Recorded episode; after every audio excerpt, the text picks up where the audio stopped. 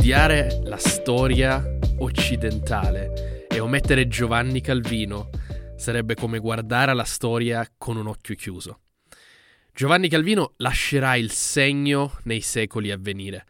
Egli era un eccellente predicatore e uno strabiliante espositore delle scritture e un gigante intellettuale che trascinò spiritualmente un'intera epoca e non solo.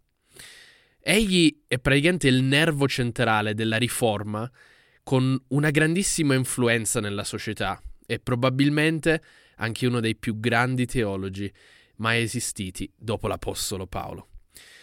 Charles Spurgeon, predicatore inglese dell'Ottocento, dice di Calvino: Tra tutti coloro che sono nati da donna, non è mai nato alcuno maggiore di Giovanni Calvino. Nessuna epoca prima di lui ha prodotto un eguale e nessuna epoca successiva ne ha un rivale. Giovanni Calvino ha proclamato verità più di ogni altro uomo che abbia mai respirato. Giovanni Calvino nasce nel 1509 a Nyon, in Francia, in una famiglia molto cattolica. Eh, Giovanni Calvino è praticamente una generazione dopo quella di Martin Lutero. Il padre era cattolico e lavorava appunto proprio per la Chiesa, eh, stipulando addirittura un contratto affinché il figlio, ad una certa età, venisse dedicato per poter lavorare proprio nella Chiesa cattolica. Ciò aprì negli anni successivi per Calvino le porte delle migliori università d'Europa. Egli divenne uno studente esemplare a Parigi all'età di 14 anni iniziando proprio a studiare teologia. A 17 anni aveva già eccellenti abilità e conoscenze in teologia, in latino, in logica e in filosofia. Egli, sotto il consiglio del padre, fu anche diretto a studiare legge in diverse, unità, eh, in diverse università francesi. Alla morte del padre Calvino però iniziò a studiare ciò che in realtà desiderava da sempre studiare, era la letteratura classica. Dio in questo momento aveva iniziato a preparare quest'uomo con le sue straordinarie abilità per il suo futuro servizio. Tutti i suoi studi lo renderanno uno dei sovrastanti autori, scrittori e teologi della storia. Mentre Calvino era ancora uno studente, eh, tutto ad un tratto egli viene alla conoscenza salvifica di Cristo, e ciò tramite il suo docente di greco all'età di 24 anni. Calvino quindi era profondamente immerso nei legami cattolici fino a quel momento e soltanto Dio avrebbe potuto tirarlo fuori da esso. Però la sua conversione portò veramente tutto ad un tratto un cambiamento radicale nella sua vita e Dio lo ha condotto, le ha attratto alla conoscenza della verità. E così egli lasciò lo studio di legge e si dedicò allo studio della parola di Dio. E de- Calvino descrive la sua conversione un po' simile a quella di Paolo, tutta ad un tratto e portando un cambiamento radicale nella sua vita. Calvino si identifica con gli insegnamenti protestanti, con tutte le sue forze. Si dice addirittura che eh, una notte un gruppo di persone si presentarono appunto a casa sua per catturarlo proprio a motivo delle sue credenze protestanti, al quale lui poté fuggire però dalla finestra posteriore di casa sua, calandosi da essa con dei lenzuoli e fuggendo nella notte proprio a motivo della sua fede. Egli trascorse quindi un anno intero girando per la Francia, diventando un po' un predicatore itinerante. Egli giunge ad un certo punto a fermarsi per un periodo più o meno lungo a casa di un uomo che era sostenitore appunto del protestantesimo. In questo periodo abbiamo una descrizione un po' più dettagliata del personaggio di Calvino. Egli infatti era l'esatto opposto di Lutero. Lutero era infatti estroverso, energico, straripante, era come un vulcano attivo, mentre Calvino è tutto l'opposto, è un uomo introverso, tranquillo, che cerca un luogo sereno dove dedicarsi allo studio alla parola di Dio. In questo periodo, circa 25 anni, Calvino scrive la prima versione della sua colossale opera di teologia sistematica, chiamati Le istituzioni della religione cristiana. Essa è probabilmente il manifesto del movimento protestante, è la sua opera magna, l'opera di teologia sistematica più raffinata dell'epoca e nei centenni a venire. In quel periodo la Francia è fortemente cattolica, fino al punto che se non si è cattolici non si è addirittura considerati più cittadini francesi. I protestanti erano quindi sotto forte persecuzione e in mezzo a tutto questo Calvino decide di scrivere le sue istituzioni della religione cristiana, proprio come segno per il re francese, una voce che grida con il desiderio di esporre la Francia alla verità del Vangelo e alla verità della cristianità. La Chiesa cattolica e lo Stato francese credevano che il protestantesimo fosse un insegnamento nuovo. Invece Calvino con la sua opera mostra che ciò che credevano e ciò che crede in realtà non è nulla di nuovo, ma piuttosto antico, antico quanto la Bibbia. Piuttosto è la Chiesa cattolica che si è separata dalla verità con un nuovo insegnamento. Cal- Calvino un giorno si trovava per la via per Strasburgo ed è proprio durante il suo cammino che in realtà viene costretto da guerre civili in Francia, da soldati a dirigersi e quindi viene dirottato verso Ginevra. Egli in realtà non voleva andare a Ginevra. E quindi, nonostante ciò, viene ridiretto verso questa città. Eh, la storia ci narra che cenando una sera incontra proprio a Ginevra cosiddetto William Farrell.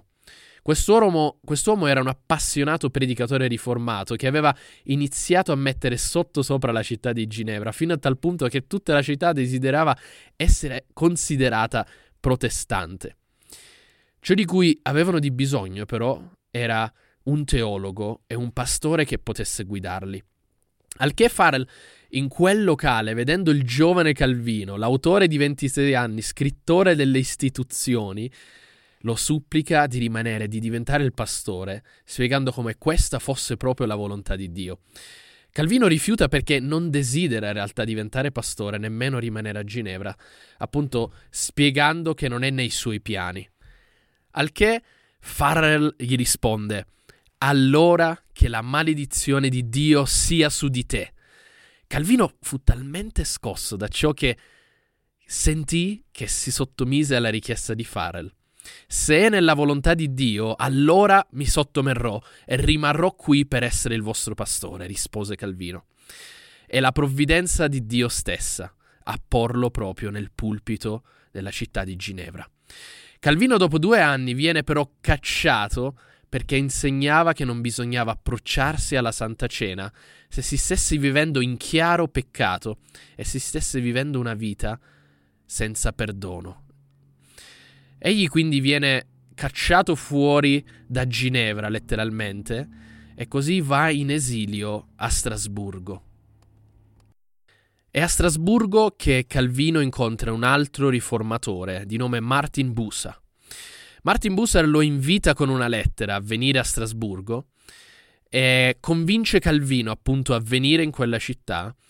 Il modo in cui Martin Bucer convince Calvino in realtà è molto simile al modo in cui lo fece Ferrer.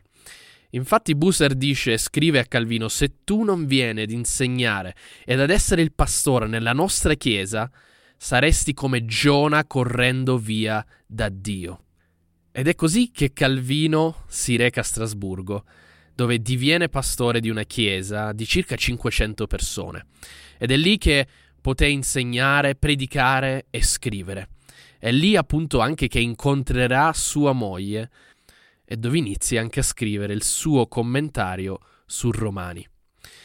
È durante l'assenza di Calvino a Ginevra che la Chiesa cattolica riprova a riprendere possesso della città. Gli anziani della città, non sapendo cosa fare, scrivono una lettera a Calvino spiegando appunto di aver bisogno del suo aiuto per difendersi dall'oppressore. Calvino così si siede in scrivania e scrive la più grande difesa della riforma, dicendo il bene superiore di tutta la creazione è la gloria di Dio, e ogni cosa che facciamo è per la gloria di Dio e noi riformatori viviamo soli Deo gloria e la Chiesa cattolica dissacra la gloria di Dio con il suo Vangelo cattolico. Egli spiega e difende così la dottrina della sola fede, sfidando appunto le accuse della Chiesa cattolica. Gli anziani di Ginevra quindi si rendono conto di cosa hanno perso, mandando via Calvino, e lo rinvitano così a tornare a Ginevra. Calvino inizialmente si rifiuta, e gli anziani così si riferiscono a Buser, e Buser dice a Calvino di andare, così egli accetta. Calvino Calvino amava Strasburgo, ma andò sotto sforzatura nuovamente a Ginevra perché chiamato. Calvino era un uomo che con le mani aperte offrì ogni giorno della sua vita il suo cuore a Dio. Tornando a Ginevra, egli condusse la Chiesa a vivere sotto l'autorità della scrittura, portando l'intera città ad essere conformata all'autorità della parola di Dio. Calvino mise Ginevra letteralmente sopro, sottosopra ed essa era talmente esposta alla parola di Dio che è come se non fosse mai andato via.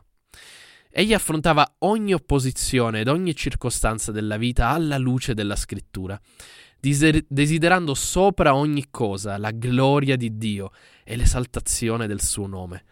Calvino come pastore subì, nonostante il successo a Ginevra, però forte opposizione.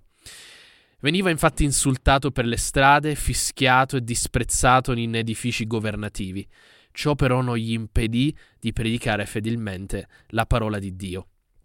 È in questo periodo anche che un uomo di nome Servetus, uomo considerato eretico dalla Chiesa cattolica, cerca rifugio da essa a Ginevra. Calvino gli scrive avvertendolo di non venire, altrimenti avrebbe sicuramente incontrato la morte. Servetus si reca nonostante ciò a Ginevra e viene trovato in una delle chiese, catturato e messo a morte dalle forze governative. Eh, nei secoli a venire però si è diffosa l'accusa infondata che Calvino sia il mandante di questa uccisione. La verità però non potrebbe essere più lontana. Calvino diventa così l'espositore maggiore dell'epoca e probabilmente uno dei maggiori della storia. Abbiamo infatti un registro delle varie prediche di Calvino. Egli predicava ogni singolo giorno della settimana, partendo dalle 6 del mattino fino alle 7 di sera. La domenica predicava dal Nuovo Testamento, mentre gli altri giorni della settimana dal Vecchio. Egli è conosciuto per la cosiddetta esposizione versetto per versetto non tralasciando così alcuna parte della scrittura. Si dice che egli predicò 110 volte su sola prima Corinzi, su seconda Corinzi 66 volte, su Atti 189, su Galati 43, su Efesini 48 e su prima e seconda Tessalonicesi 46. Dall'Antico Testamento, da Genesi, predicò 123 prediche consecutive, da Deuteronomio 200, da Giobbe 159, da Isaia 353, da Ezechiele 174. Egli era totalmente dedicato a predicare attraverso tutta la Bibbia, su ogni singolo versetto.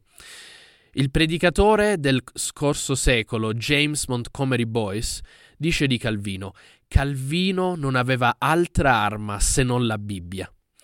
Egli insegnava ogni singolo giorno e ciò trasformò letteralmente la città di Ginevra. Calvino era anche un fondatore di chiese. Infatti eh, mandava persone formate del, nelle sue chiese in altri luoghi per fondarne altre. Ci sono giunte addirittura notizie che alcuni di essi hanno addirittura raggiunto il Brasile. Essi venivano nascosti e attraversavano la Francia di nascosto in modo clandestino per raggiungere ogni angolo della terra. Calvino usava durante le sue prediche testi grechi ed ebraici, predicando da essi e traducendo in francese sul momento. Molti giovani da tutta Europa ascoltando e sentendo di quest'uomo, si recarono, fuggendo dalle persecuzioni in Francia e in Inghilterra, a Ginevra per porsi sotto l'insegnamento di Calvino. Essi venivano appunto dalla Scozia, dall'Inghilterra, dalla Francia e una volta esposti alla glorio- gloriosa verità del Vangelo non potevano far altro che dire noi dobbiamo tornare, dobbiamo tornare nel nostro paese per portar loro questa verità in Francia, in Inghilterra, anche a costo della morte. Dai registri dell'epoca, sotto l'influenza di Calvino, si pervengono i numeri dei pastori e anziani delle varie chiese. In Francia, durante il periodo di Calvino, c'erano circa 785 pastori e anziani e più di un milione di persone si sono convertite in quell'epoca alle verità del Vangelo grazie all'audacia della predicazione di Calvino e i suoi discepoli. Calvino fremeva e ardeva per la predicazione e l'evangelizzazione, addestrando appunto centinaia di studenti e mandandolo in tutto il mondo per fondare chiese. In quell'epoca circa 3.000 chiese protestanti sono state fondate in Francia, con circa 3 milioni di membri. Gli studenti di Galvino raggiunsero a fondare chiese quindi in Francia, in Italia, in Ungheria, in Olanda e addirittura fino in Brasile. Nessuno, quindi più di Calvino, aveva un senso della presenza e della grandezza di Dio. Egli fondò una scuola che successivamente divenne un'università e alla sua morte c'erano circa 12.000 studenti iscritti nelle sue facoltà. Egli era un predicatore eccezionale. Era un commentatore biblico. Egli riuscì infatti a scrivere commentari versetto per versetto sul circa il 79% di tutta la Bibbia. I suoi commentari resistono tutt'oggi come nessun altro alla prova dei secoli, delle, del, delle epoche. Come nessuno, Calvino espose la scrittura con una chiarezza e con dedizione incomparabile. È sotto l'influenza della predicazione di Calvino che fu anche scritta la Bibbia di Ginevra con le note di Calvino ai margini. Sono innumerevoli volumi di lettere che Calvino scambiò e scrisse a, diversi, a diverse persone su temi biblici. Negli ultimi eh, anni Calvino divenne molto debole e si ammalò e ciò lo portò a dire di se stesso di essere diventato pigro e ciò però significava circa tre prediche al giorno. Eh, Calvino soffriva di emicranie, aveva problemi allo stomaco e addirittura sputava anche sangue. Gli anziani delle chiese, pur di averlo nei suoi ultimi anni, lo andavano a prendere a casa, lo ponevano su una sedia, lo trasportavano in chiesa per farlo predicare e poi riportarlo nel suo letto. Nel 1564 Calvino muore all'età di 55 anni e quindi facendo i calcoli dalla sua conversione fino alla sua morte, in 31 anni di vita egli mise l'Europa sottosopra, senza spostarsi di persona, esponendo le intere nazioni alla verità del Vangelo. Calvino stabilì un sistema missionario e universitario. Si dice che il vero fondatore degli Stati Uniti sia stato proprio Giovanni Calvino, poiché erano i suoi studenti, i suoi insegnamenti che in ondate attraversavano l'oceano per allargarsi tra le colonie in America.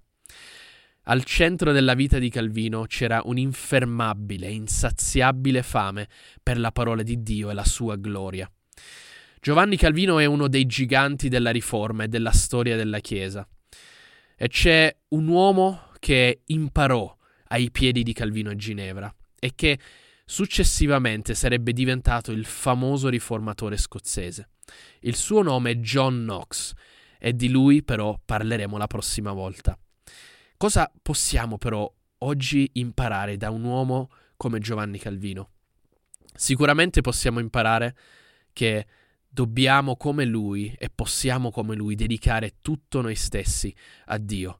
La vita di Calvino fu una dimostrazione di come lui diede in ogni momento della sua vita in modo radicale se stesso al servizio di Dio. E cosa impedisce noi di farlo oggi? Come Calvino anche noi possiamo confidare nell'assoluta sovranità di Dio, sapendo che ogni cosa serve ed è al servizio di coloro che amano Dio. Come Calvino anche noi possiamo sviluppare una fame insaziabile, dobbiamo sviluppare una fame insaziabile per la parola di Dio, e come Calvino anche avere un fuoco per la predicazione, un fuoco per l'evangelizzazione, un fuoco nel, dis- nel desiderare che Dio e il suo nome venga conosciuto in ogni nazione. E sicuramente anche come Calvino possiamo imparare a perseverare durante le prove della vita. Ma sopra ogni altra cosa, come la vita di Calvino, che anche la nostra, ricerchi in ogni singola azione, in ogni cosa che facciamo, la gloria di Dio.